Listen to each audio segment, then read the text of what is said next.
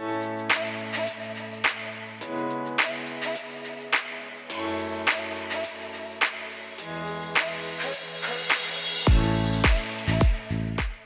to She Brigade, the podcast. I'm your host, Belon Tlemsimere.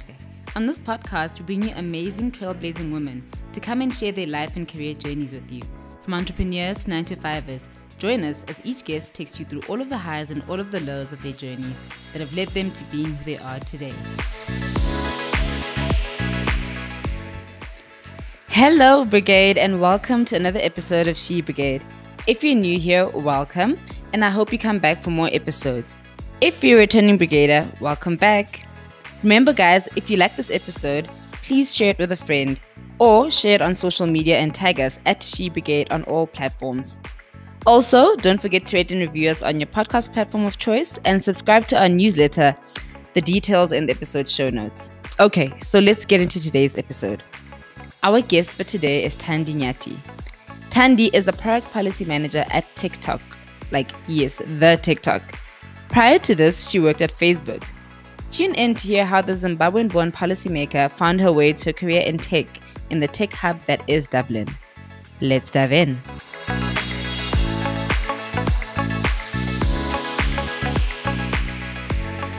Okay, hey Thandi, and welcome to the podcast. Hi, thank you. I'm so excited to have you on here, and I cannot wait to get into your story. I'm excited too, a little bit nervous, but um, we'll get into it. Maybe I should have had a glass okay. of wine on the side. that doesn't sound like a bad idea. okay, so so on this podcast, we like to start all the way from the beginning. So take us all the way back to you. What, what was your childhood like? What was it like growing up? Um, primary school, high school, yeah, all of that. Whew, primary school and high school. Okay, um, I'll go back as far as I can remember. Mm-hmm. Um, so I I am bo- I was born in Zim. I was born in Bulawayo, and I have kind of moved around. To be honest, like my my childhood is kind of dotted around in a lot of places. So from I'd say from one to four, I think I stayed in the same city, so where I was born, and I started, uh, believe it or not, boarding school, in preschool, mm. and mm. um, yeah. So early. so early. So my mom is a nurse and my mom is a single mom, right? So um obviously she had like support. My family was close by and everything like that, you know, with mm. uncles, aunts, grandma, you know how they say it takes a village. The village was very yes. close. So um you know, I started uh, in preschool because my mom used to be a community nurse. So she would travel around um, in different towns, different cities, um, you know, basically working hands on in the community. So I she couldn't really take me with her, you know, and also I was relatively mm. young, and at that point you're starting school. So she put me in a um, boarding school in Bulawayo for, for preschool. I I mean I remember very little about my boarding school life, maybe like my fifth birthday and the fact that they used to serve this tomato soup that I really hated for a long time. I hated tomatoes. Now it's fine, but you know, um, and then after that primary school uh went to my my first grade was in a city called plumtree in zim it kind of borders francistown with botswana so my dad is from botswana and he lives in francistown and so we lived in plumtree for a while um, for that one year and i was actually going to school and coming back home don't know why it didn't make sense that they didn't have boarding school for grade one, but you know they did for preschool, and it, it didn't really make sense. But um, then we did, you know, my grade one there in Plumtree, good vibes, all fine, and then grade two we moved. Uh, went to a city called Mutare. My mom was now working in Mutare, and it was a Shona speaking school. So I don't know if people know a lot about like how Zim is divided. You know, you have Zim, you have, I mean, so many different ethnic groups, but the most commonly known are Ndebeles and Shonas. So, and also there's a bit of a geographic okay. division as well.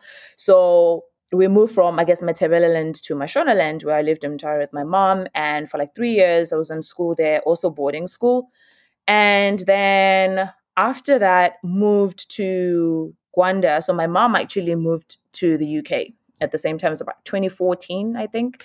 Um, no, sorry, 2004, no, 2014. Um, so she she was moving to the UK. She yeah. got a job and everything, you know, about to um, start a new life here in Europe. So she kind of went ahead to, you know, get herself settled and everything before I could join her. So I was still in, uh, so I stayed in school for maybe like another year and a half to two years before I joined her. And at that time, I was in another boarding school in mm-hmm. Gwanda where my grandparents were kind of most, mostly close by. That's where my mom was from. So my grandparents would come and visit from time to time. Um, but my primary guardian was my uncle and my aunt, and I lived with them and their two kids for a while. But obviously, like um, people just used to, you know, mix and mingle during the holidays. Everybody's around. So guardianship was really during that time. Um, otherwise, yeah, that was my primary school life. I know it's already kind of halfway through and I'm still in primary school. but, um, you know, then after that, I moved and joined my mom in the UK, and my secondary life, my secondary school life started there. Um, only went to two different secondary schools, uh, one in the north of the UK and then down south, where we ended up staying for um, actually, we're still now in the same house that we've been in since 2009. Um, so, yeah. And then I uh, did my secondary school, did my um, college um, there. I don't know if you want me to go into detail about that now, but I can kind of go with your questions later on on like, um, you know, what I did at uni. But um, I finished university, started, did a couple of jobs, and then I moved to Ireland in 2017. And that's where I am now. Yeah. Oh, wow. So there's a lot I want to ask you. okay. I just want to know what do you think um what do you think the impact was like of you moving around or or what or what skills did it instill in you that you're using today like that movement oh at such a young age god so many i see some of these things cropping up from time to time now in my adult life which is scary um I think uh so maybe from uh, I'll separate it. So like I'll do uh personally and then maybe like career wise. I I think mm. from in my professional life I see that I'm I'm generally a go-getter. Like I I don't mind moving around. If there's a good opportunity somewhere and I know it's right for me and it means moving, I've never been the type of person who thinks about oh I'll get homesick and sometimes I feel so guilty about that, right? Like mm. I, I, mm. kind of grew up in a way where it's like a home wasn't really a physical location, so I'm more than happy to move around. Um, mm. Um, and I've never really felt, yeah. um, I guess, scared about that. Trying new cities, and and I even like now in my in my own personal time, like I love traveling. Um, so and right now in the pandemic, so you know, I can imagine I'm suffering. People can understand mm. in a way, like you know that that, that must suck, yeah. yeah, it's like um, you know, it's that that that the I guess the the fun that I get from that hobby for me is kind of missing right now. So sometimes it kind of jolts you a little bit, and you're like, oh, okay, who am I outside of mm. this? You know. Um, but then I say also in my personal life, what I've noticed is I think I'm I think I generally find it easy to connect with people from many different um, kind of walks of life because I was in different environments growing up. So I think from um, very early on, being a child, I kind of uh, understood that a lot of people come with their own sort of, you know, lived experiences that also affect how they show mm. up. You mm. know, being in boarding school, I mean, yeah, we're all living in the same environment, but ultimately when we part ways, you know, like everyone is going to a very different reality to what it's like in school. Some people are coming from wealthy family backgrounds and some people not so much and all of this, but you know, it was an equalizer in a way being in that yeah. environment. But you I, I think I learned very quickly not to um I mean, obviously, sometimes I may fall short, but to to make presumptions about someone's experience and what they bring to the table, you know. So I think that that's how I feel like mm. it's it's generally affected me. Yeah. Okay. Oh wow. Okay. Yeah, I feel like there's always a lesson to be learned in everything that we go through. So that's that's kind of where the question came from. So when you were younger, what did you think you were going to be when you grew up? What or what did you want to become? Um, I thought I was gonna end up being a doctor, but I feel like that's also just because of this cultural ah. thing, right? Of like African parents yes, yes. have an expectation of certain careers that are considered viable. You know, when you kind of deviate yes. from that, it's a little bit scary, I think, for them, um, based obviously on their experiences, you know, growing up. So I I genuinely thought that I was going to be a doctor or something uh, in the medical field. And um, then at some point it changed. And then I thought, oh, I think I want to be a judge. So, yeah, but I made that change very late um, in my life. That that thought process of okay, now yeah. to really make a choice. You can't be, you know, yeah, maybe this, maybe that, because all this sounds good, but really, what are you cut out for? You know. Yeah, that's interesting. Like you said, your mom's a nurse. My mom, my mom's a nurse, and I totally understand. Like as well, like try, trying to go that traditional route, and also there's the fact that it's just black parents. I think it's just a thing. It is like it's medicine or law or engineering or something along those lines. You know? Yeah, yeah, yeah, yeah.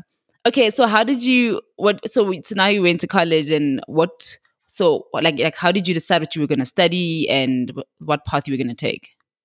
So you know, it's actually funny because um, so when I was in, in in sixth form, which is kind of like our last or uh, you know year of high school before you you go into university at that point you kind of have to start specializing in something right so we we in mm. the uk we have a system where you pick four subjects generally at your first year of a level and then in your second year some people will traditionally drop one um, and then they will focus on the three because that's what you need, I guess, to to build up your points for university. You just need to do the three subjects, and some people would obviously do four and other extracurriculars. But um, at that point, it's like you can't do everything. You know, maybe you want to do art, you want to do history, and you want to mm. do chemistry, and at some point, it's like, yo, this is not really, you know. And I found so for me at that point, this is when I had to start thinking about it. Um, I was doing chemistry, biology, history, and English literature. So I picked two sciences, two arts. The two sciences were really just to appease my mom because she really wanted me to go into medicine. And then arts were because those were things that uh, I didn't like history. I hated history, but I, I did history because it was notoriously known as a subject that you need to do if you want to do law.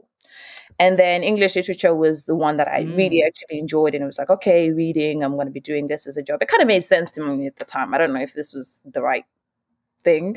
But you know um, and i used to just have cognitive dissonance. I remember just walking out of a chemistry lesson to sit and listen to things about the tudors and the russian revolution. And it's just like and i remember just stressed i was just stressed by moving between those things. And then eventually i had to say to my mom okay so listen i'm now going to my second year of a level. I need to drop a subject and i don't want to drop an art. I want to drop a science. So i dropped biology and that was a discussion in our household of, you know, um, are you sure you want to do this? Medicine has, you know, um, security. I think that's the bigger thing. That the same medicine is security. You can work anywhere, you can be employed anywhere. And at that point, that's when I was like, yeah, okay, well, no, um, this is really not for me. I want to go into law. And it seemed like a palatable enough change that it was like, okay, fine law, law still makes sense. You're not going out there to be a, um, I don't know, a, a freelance something or an artist, you know, because that that that should, that that's a hard conversation to mm, have. Because then it's like, okay, so where do you work? And it's like, I wherever I, am working that week. You know, that, that kind of didn't really make sense as a conversation in a household. So I was just like, okay, you know what? No. Um, so I ended up going with law uh, and but I applied for biomedical sciences and law when I was applying to for universities. So even though I knew okay. I wanted law, it was kind of like easing my mom into that, you know. but yeah, let's see, let's see what yeah, we can do. Yeah. But I also enjoyed chemistry, but I just knew I didn't want to do it for the rest of my life. So that's yeah, kind of. And how was how was your your college experience? Mm. Um, mm. I don't know if my college experience. I don't think was this was as traditional as maybe it is for for a lot of people. I went to university that kind of specialized in um a lot of I guess what you call them as uh, I guess this, they call it professional or was it? Uh, I'm trying to find the right word for it, but it was basically accounting, business, um, law, and um, oh you know it, like nothing we didn't have arts uh in the sense of music or so like my the people that i was exposed to are kind of people that were in the same sort of you know path in life i, I don't think mm. i got the same exposure as a lot of people do benefit from in being in university with people who think very differently to you even if you're not in the same classes but you're in the same environment and i feel like there's something to benefit from that mm. that i didn't mm. really get but um and i was also in a city which was very you know focused on people's professional lives. I was in london you know in london people really focus a lot on work work work. So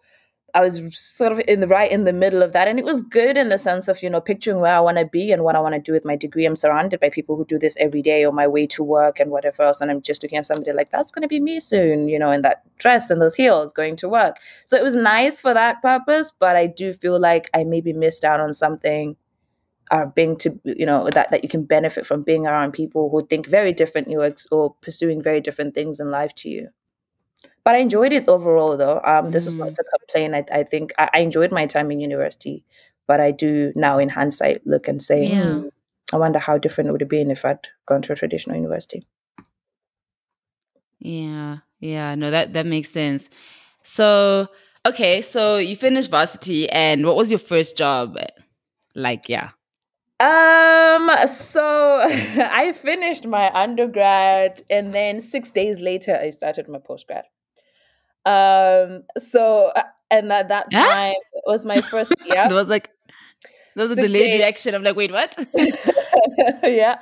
So I finished uh, my last set of exams. Everything was great, good. And then six days later, um, I was starting my postgrad because I was already sure, like, okay, this is what I want to do. So this is the next step. It's it just only makes sense, mm. you know.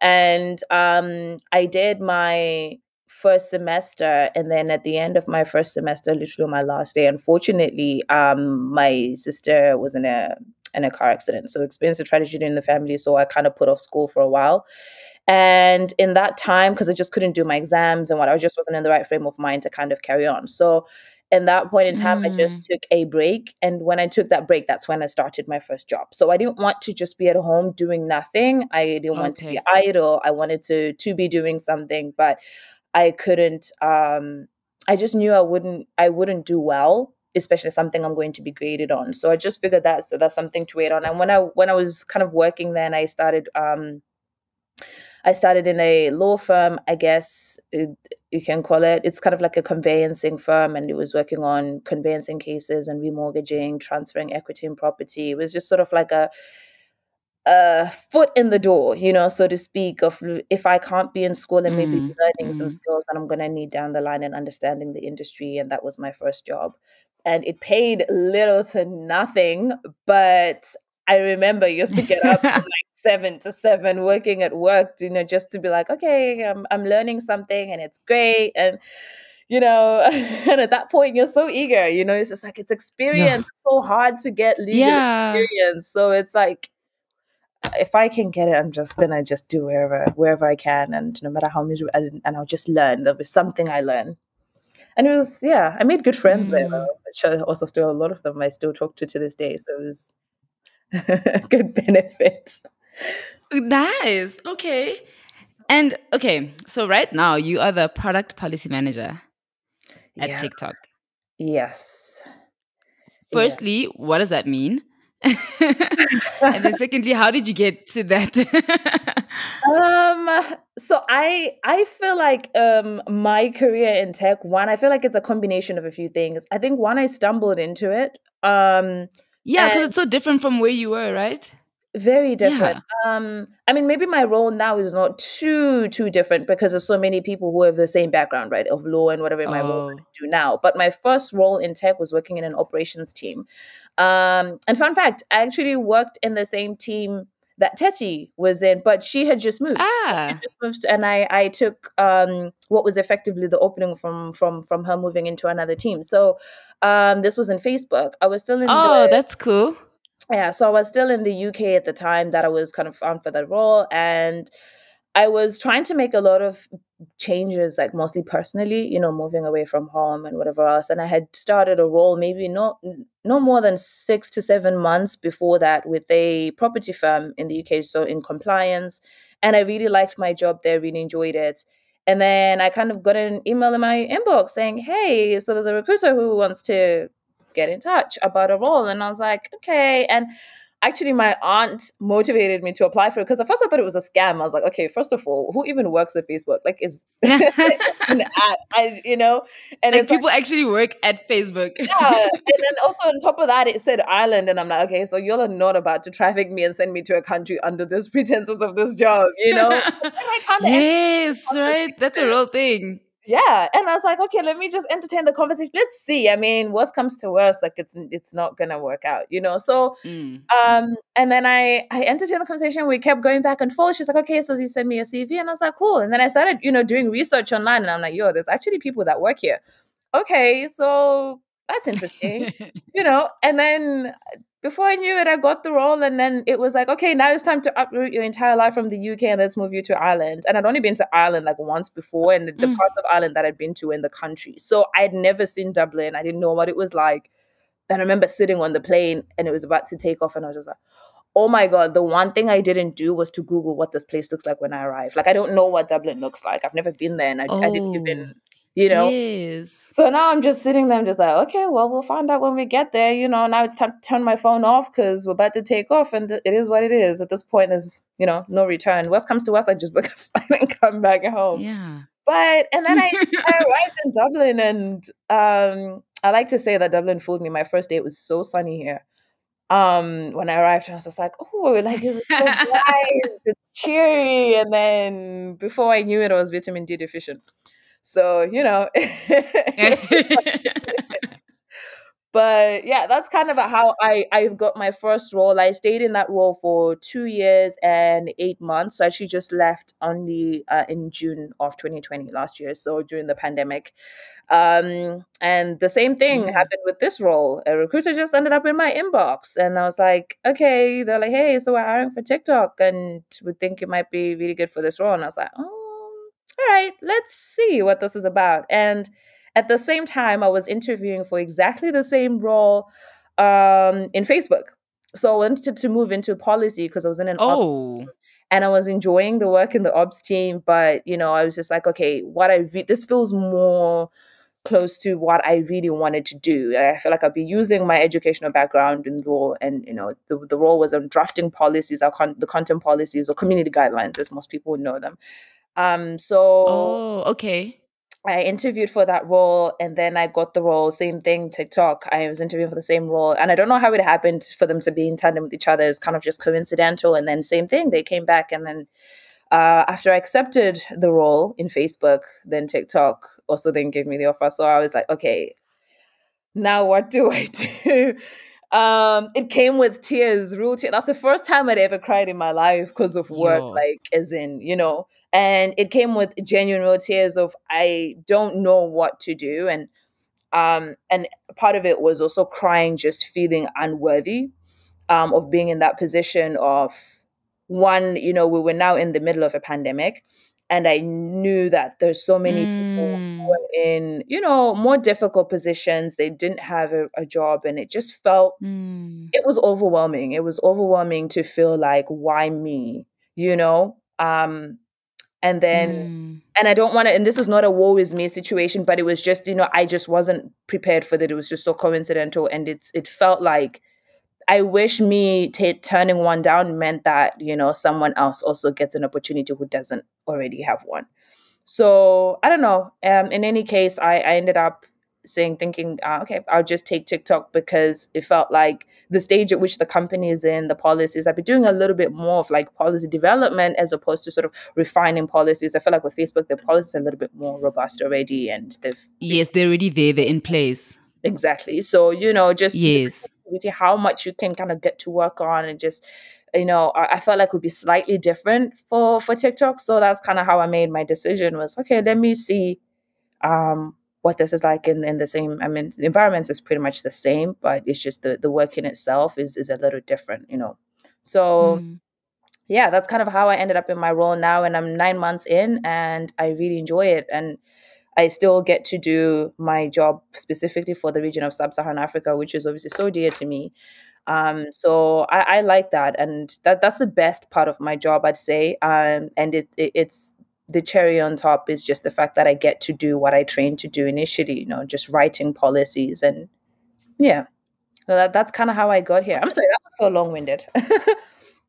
no, no, I, I loved it. What's it like working at TikTok? I, I imagine TikTok is like like the app itself, like people dancing everywhere. uh, I know it's not, but like, what is it actually like working there? so, I mean, in a way, yes. Like people kind of really embody the spirit of what you see on the app, in my opinion. Um, really, um, I, I think so. Yeah, I mean, obviously people aren't dancing everywhere, but everyone yes, is yes, of course, home right now.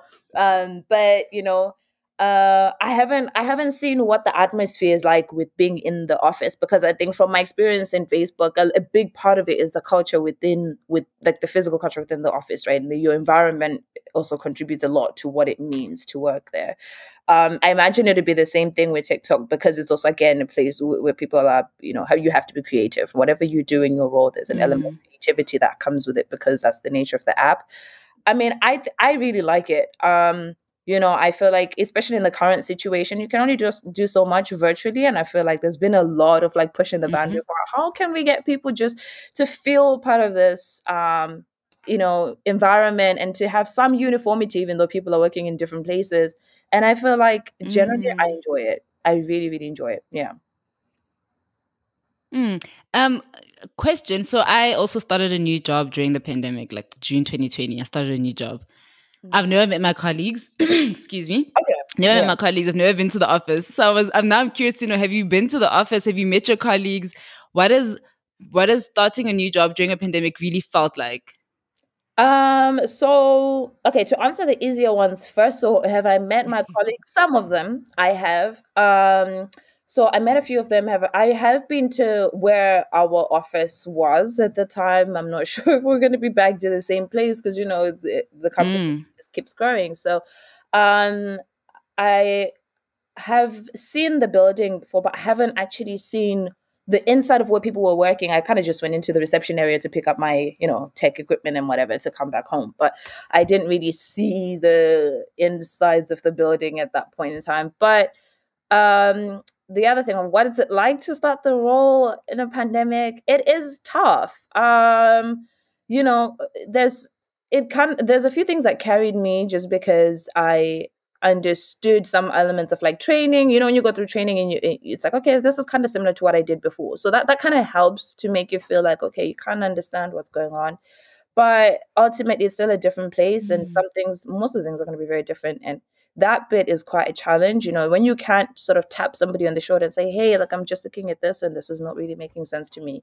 You know, you need to go through the point of like making a meeting, you know, arrangement and like, okay, we'll sit and we'll talk uh, during, and it starts to feel formal. And I think that's the only thing that's missing with virtual you can't it's it's hard to mm. build like meaningful relationships on a one-to-one with people in your team because you don't have the benefit of the chat to the coffee machine or the water cooler so that's how it's been you know a little bit tough but I feel like with all the other things, you know, people really do make an effort to kind of do like, you know, chit chats here and there, just take a coffee. And even if you have to schedule mm. it, it's it, it helps. But nothing beats face to face, in my opinion. You know, I miss that yeah and and tech is such a collaborative environment that it must be so difficult because i also work in tech and it like everything flows easier when someone is literally right here next yeah. to you yeah i feel mm. that that's a bigger part of it like it's so strange because now i feel like when i look at my calendar sometimes it's so overwhelming because you have to find a way to you know, okay, this is just a one to one, it's okay, or this is just a, ch- a, chat which is informal, that's fine. Because sometimes it starts to feel like, whoa, yeah this is the level of focus that has to go in today and you start to feel overwhelmed before you go into the you know into the workday so to speak mm, mm. sure okay okay so what's the worst career advice you've ever received um I love that laugh. I'm trying to think if there's I mean there probably is some somewhere. I mean, I don't know. Um, I mean, someone once asked me, well, they didn't really give me advice, but they kind of asked me if I wanted to, you know, like, are you sure you want to go to a company like Facebook so early? Don't you feel like you might peak too early? That was like a thing. And uh, someone once said to me, it's like, oh, this is mm. interesting. Um, uh or the other things people are like oh don't you guys are still young. You'll figure this out. And it's like oh okay. It's not about how young somebody is. Like some people really just want to achieve what they want to achieve because of whatever other thing you know everyone has their own timeline of what they want to do. Sometimes it might be influenced by your personal life or maybe it's just your career But either way, I think that's one of the things that I'll do. Somebody's just like, don't worry too much. And I think there there's some some part of that which comes from obviously a good place of like don't don't get so bogged down, yes. like things just do fall in place. But you know, some yeah, I think there's these are some of the things that I kind of feel like have sat with me for a while where sometimes I'm like, I don't want to get too complacent just because I think, okay, there's always gonna be time because if I can do it now, then I want to do it now. Um, yeah, so I'm not sure mm. there's really much of bad career advice, like really, really bad that I've ever received before, but there's just some things that have stuck with me. Yeah, no, people sometimes it's not advice as such, like you're saying, but it's just a passing comment, and you're like, yeah, you need to know how to filter certain things out. Mm-hmm. Yeah, yeah, and and and what has been the biggest sacrifice you've ever had to make for your career? uh Oh. Um, honestly, I don't I don't know.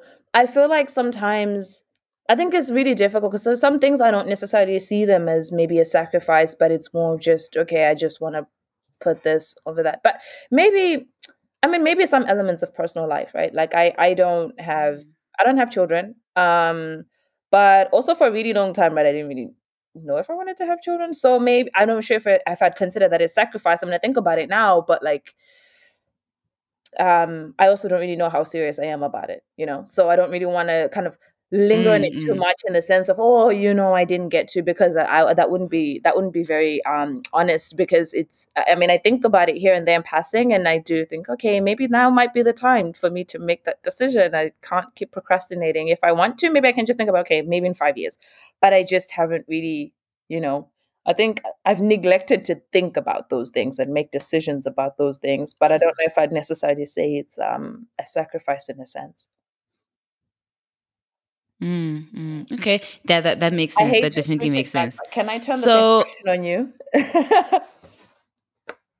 you gonna ask me? You want me to answer a question? Yeah, I I mean I'm curious, right? Like um, I want to maybe see what what. this podcast is about you.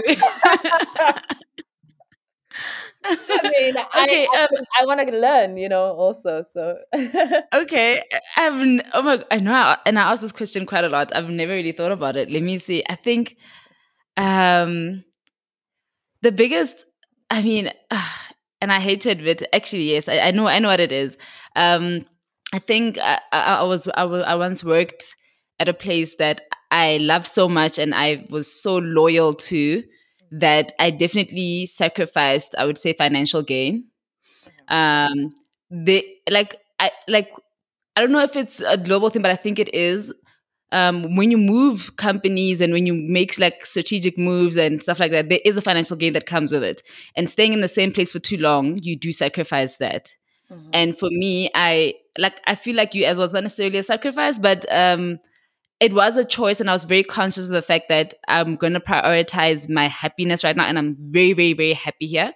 Yeah. So I didn't really I wasn't strategic enough with my moves w- during that time that I was there and I feel like I was sacrificing um, financial gain and possibly even going up this ladder faster because I was just I just wanted to be happy and I was comfortable and yeah, that's definitely what I would say. Yeah. No, are, are, you, are you, Sorry, Sorry? Oh, I was saying, I was saying, does that uh, does that does that answer your question? it does yeah, no, it definitely does. Um, because uh, I mean, I guess it's a good um it's kind of a good trigger so because when i think about it now i've a lot of friends who also sacrificed their happiness right to to stay in a particular role or to be not necessarily in a specific company or role but like just in a in a certain industry i got friends who used to work mm. in finance i had this friend who actually told me um you know that he got to a point where his health, you know, was deteriorating because he was always at work, sleeping maybe two, yeah. three, three hours a night to a point mm. where he mm. just would just get nosebleeds in the shower. And it's like, what? When that story stuck with me, it's like it was up until that point that he then realized, okay, yo, this is really unhealthy. Um, I don't know. I, fortunately, I haven't had to experience that, but like you know, this is also maybe why I don't see some of these things as sacrifice. Because when I really look at some of how far mm. a lot mm. of people um, have had to sort of put certain things aside just to to make you know work work um has been yeah mm. it's it's not it's not comparable i guess for me from my experience Yeah, yeah, no, that makes sense. Okay, so take us through what have been like the major highlights and lowlights of your journey. Oh, um, highlights. I think, to be honest, I think since I since I started, I think my career in tech, um, I feel like I've experienced a lot more highlights. I think that this is kind of where I feel like I the environment that I've been working in is one which kind of encourages people to, you know, there's this thing of be your authentic self, and it's kind of like, okay, so who am I? You know, because I, I I was had always sort of had this idea or notion that when you go into a workplace, you have this thing of this is this is who you have to be at work, right? You're the person who. Even like it shows in the way people like dress, right? Like in some industries, you can't just go to work in jeans. Yes. You, you need to come through with a tie and and a pencil skirt or whatever. And I always felt like, okay, that's clearly me, but it feels like maybe that was imposed a little bit because of like I mean now where I'm in an environment where it's like Mm. I can wear whatever I want. I don't I've I don't think I've ever worn a pencil skirt to work. You know, so it was kind of like those things of now you have choice, you have a lot of choice, and so like you get to decide who you was, and it just felt like you know, I don't know. I I think that that's kind of what I that was that's been the biggest benefit was that that kind of prompted me to start thinking about who I am, the things that I care about, causes that I care about, like why I care about certain things, and um the low lights. Um, I would say I feel like the low lights have come from you know actually when when um my sister passed you know during my academic career it it kind of jolted me a little bit right and in that situation, I kind of feel like from that point, I kind of carried a little bit of a pressure of, you know, um, she couldn't get to do what she wanted to. She was trying to be a chartered accountant. She couldn't get to do what she wanted to do, and I kind of felt like a lot of a lot of my motivations came from at least if I can succeed for both of us, if I can try and you know what I mean, and it, like make it worth it for for for for the two of us would be a benefit for me, whatever it is. And I think from that point, I didn't really make proactive moves in terms of career planning, right? And I that's how I maybe have fallen into certain Mm. things and roles and stuff. So I think some of the lowlights are for me are that like missed opportunities to really think about what do I want from my career o- o- overall? Like, what am I envisioning? I'm now on this road. I, I had a picture when I was thinking about, okay, this is what I'm going to be doing in law. I had a vision to the point of, okay, I'll be a partner somewhere, uh, you know, managing partner eventually, maybe a founding partner of my own firm, and then eventually a judge. Path set, perfect. And then I moved and I was like, okay, so what's the deal over here? You know, and I didn't take the moment to really Mm. make that same, you know, um, deliberate choice in thinking about that. So I think those are maybe some of the low lights that I think I've I've experienced. Kind of maybe looking back in hindsight in the moment. Yeah. Yeah. Yeah. And what's a what's a what's a big mistake that a mistake or like a failure that you've gone through? Um, because I feel like you know, with social media, we're always we, we always talk about the highlight reel and all the great moments, but we don't really talk about our mistakes and our failures or missteps, whatever it is. But more importantly, I also want to know what you learned from that. Um. Okay. Sorry. I'm. gonna- I might ask you to kind of repeat the question so I really understand. okay. See if I understand. Yeah. So, so tell me about a mistake that you've made or a failure that you've gone through, and what you learned from it. Um. Okay. So I guess. Uh. Failures. God, there's so many. Um. there honestly are. Uh. I think. Oh. Wow, it's actually way too many to even think about, and let's even think of just one uh, in the moment. But I, f- I think so. I mean, it just professionally or even just personally. it can be because, personal. um. So I, I think, I think a lot of my personal f- failures have mm, kind of been more of an influencing factor on my professional life rather than the other way around. So I guess maybe the first is you know not not finishing i guess my um i guess some of some of the things that i had planned for my academic career in the way that i wanted to do them like the timeline and stuff that to me those things felt like failures in the moment because you know, I like I said, I, I had a path, right, and it, it was it only had that one sort of way to the end and i didn't really yes. think about what other things could happen i mean you know you always think about in theory like yeah of course anything can mm. happen but really where i want to and it's like okay but what if anything does happen then what's your plan? And i never really thought about those things. So when i didn't get to finish in the year that i wanted to graduate with all of my peers and stuff i kind of did feel a little bit like ugh you know? Um but now um in hindsight, I realized that actually looking at how the world has sort of changed, I'm I'm maybe glad that I didn't um, you know, force that because I feel like I was kind of in that narrow minded, okay, this is what I need to do. This is the next step and this and this and this and this. And it's like you can't really plan life like that. Or at least, I mean, if you want to try and plan life at all, I just don't think that's the right way to do it. I was very, very narrow minded in that moment. Mm. And I think the benefit that's or the lessons that have come from that have just been, you know, it's it's actually okay. Things will break um a lot of the time. And now I feel like I I don't I feel like I don't I don't get bogged down so much. I don't wallow in that in that uh, failure as much anymore. I find it quite find it much easier now to just be like, all right, cool, well, that didn't work out.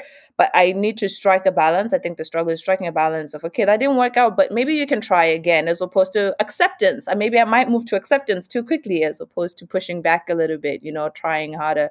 Um, so yeah, I think that that's yeah, this is a f- those are a few of the failures, I guess. I oh, I also recently tried to start like a chocolate, you know, confectionery thing on Instagram and stuff. That also failed.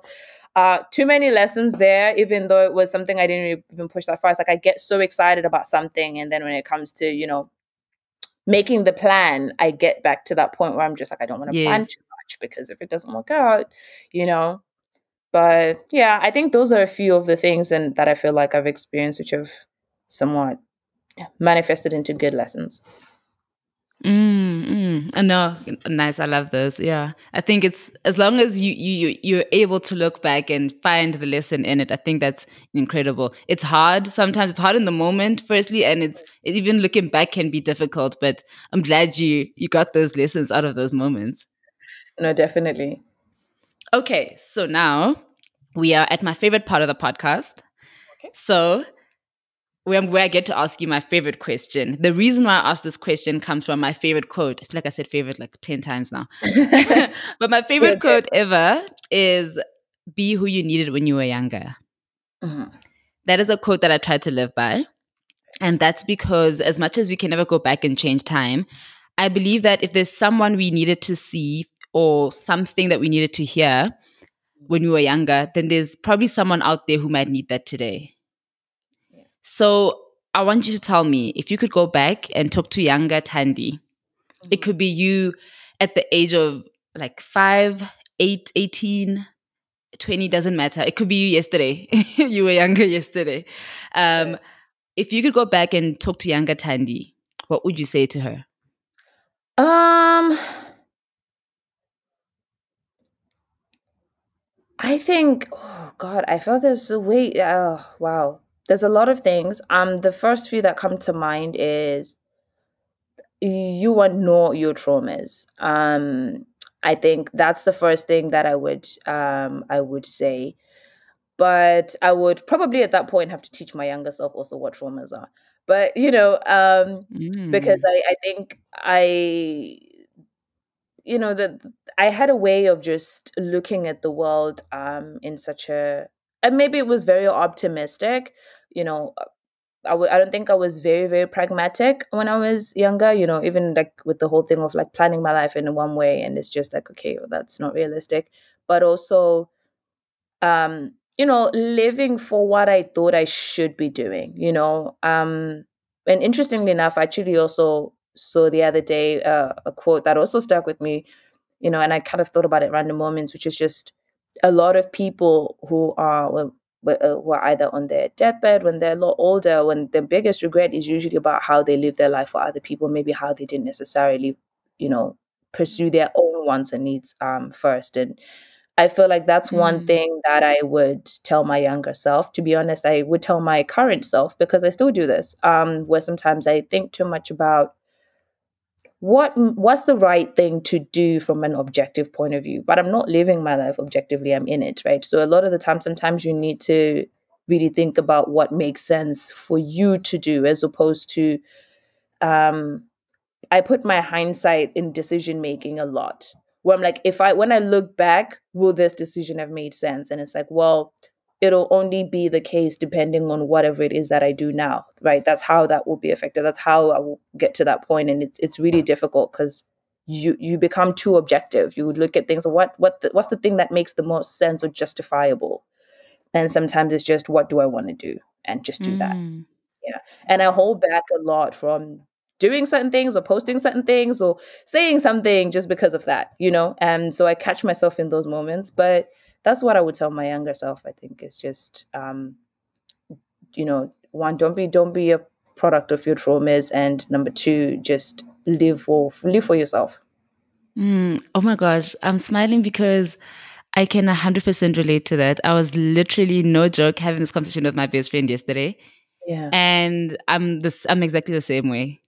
So sometimes I, every time sometimes when I have these conversations I'm like I feel like the timing is just I feel like it's for me, um, you know, and I can 100% relate. And it becomes it even sometimes it even becomes difficult to figure out what it is that you want because you've never really given it thought because everything's been so rationalized and and yeah. justified and logical in like the decisions you've made. And I'm I'm at that stage too where I'm now being sitting back and I'm like, wait, what do I want? Because I've never really really sat and thought about logic aside, rationale yeah. aside what exact if i could do anything what is it? I don't know what that is at my age and it's interesting to go through that journey. So thank you so much for sharing that. I feel like it's something that i needed to hear too.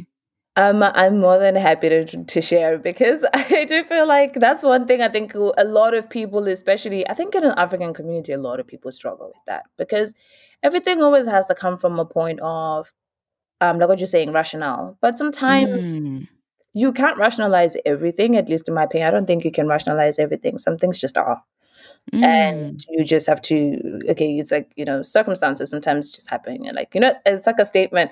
Okay, I was, I saw this from Grey's Anatomy. Someone was like, you know what, people always oh, I love Grey's Anatomy. why do bad things, right? it's like, why do bad things happen to good people? And it's just like, you know, this question is asked so many times that it's become a cliche, but it's true. Bad things do happen to, to good people. And it's like, okay, this makes sense. Like things do just have like you can't rationalize it, right? Because by that logic, certainly, you know, karma and whatever else you, you know people subscribe to, ideally is it should be that good things always happen to good people, that people get their karma. If, you, if you're a really horrible person, that's what's gonna come mm. back to you.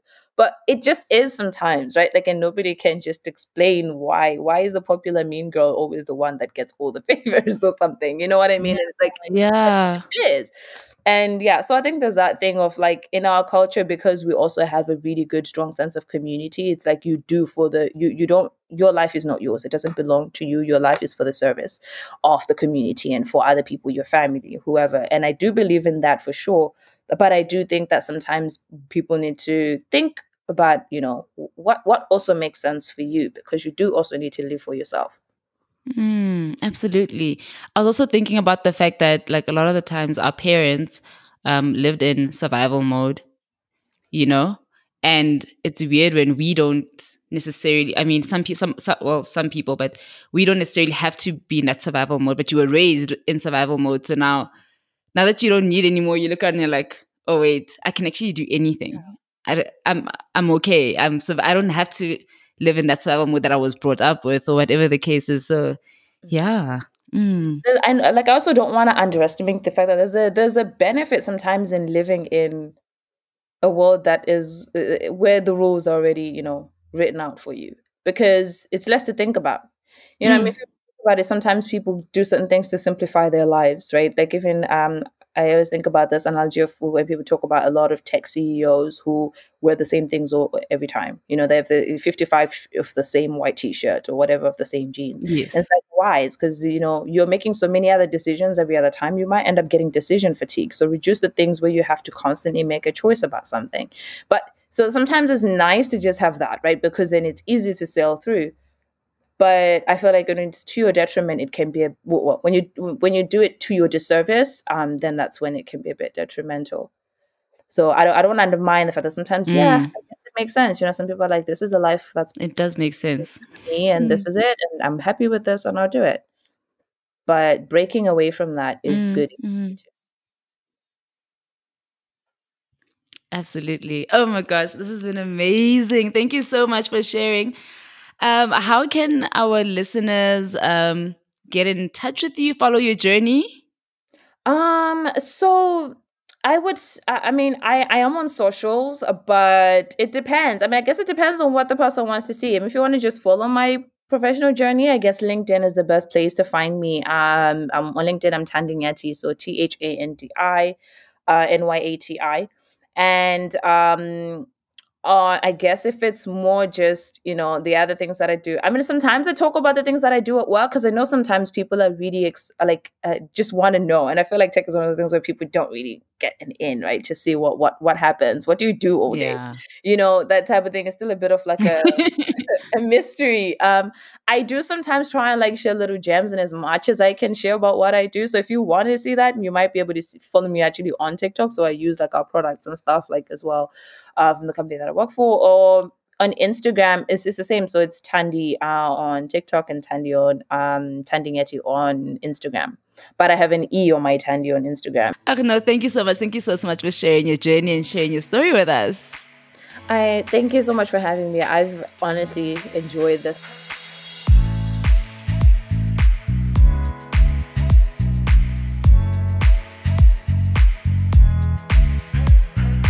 Thank you so much for listening to She Brigade. If you enjoyed this episode, please share it with a friend you think will enjoy it too. You can also share it on your social media and tag us at She Brigade. Don't forget to subscribe to our newsletter using the link in the show notes. We'd also love to hear your feedback, so feel free to email your questions or your suggestions to info at shebrigade.com or DM us on Instagram or Twitter at shebrigade. Until next time, bye.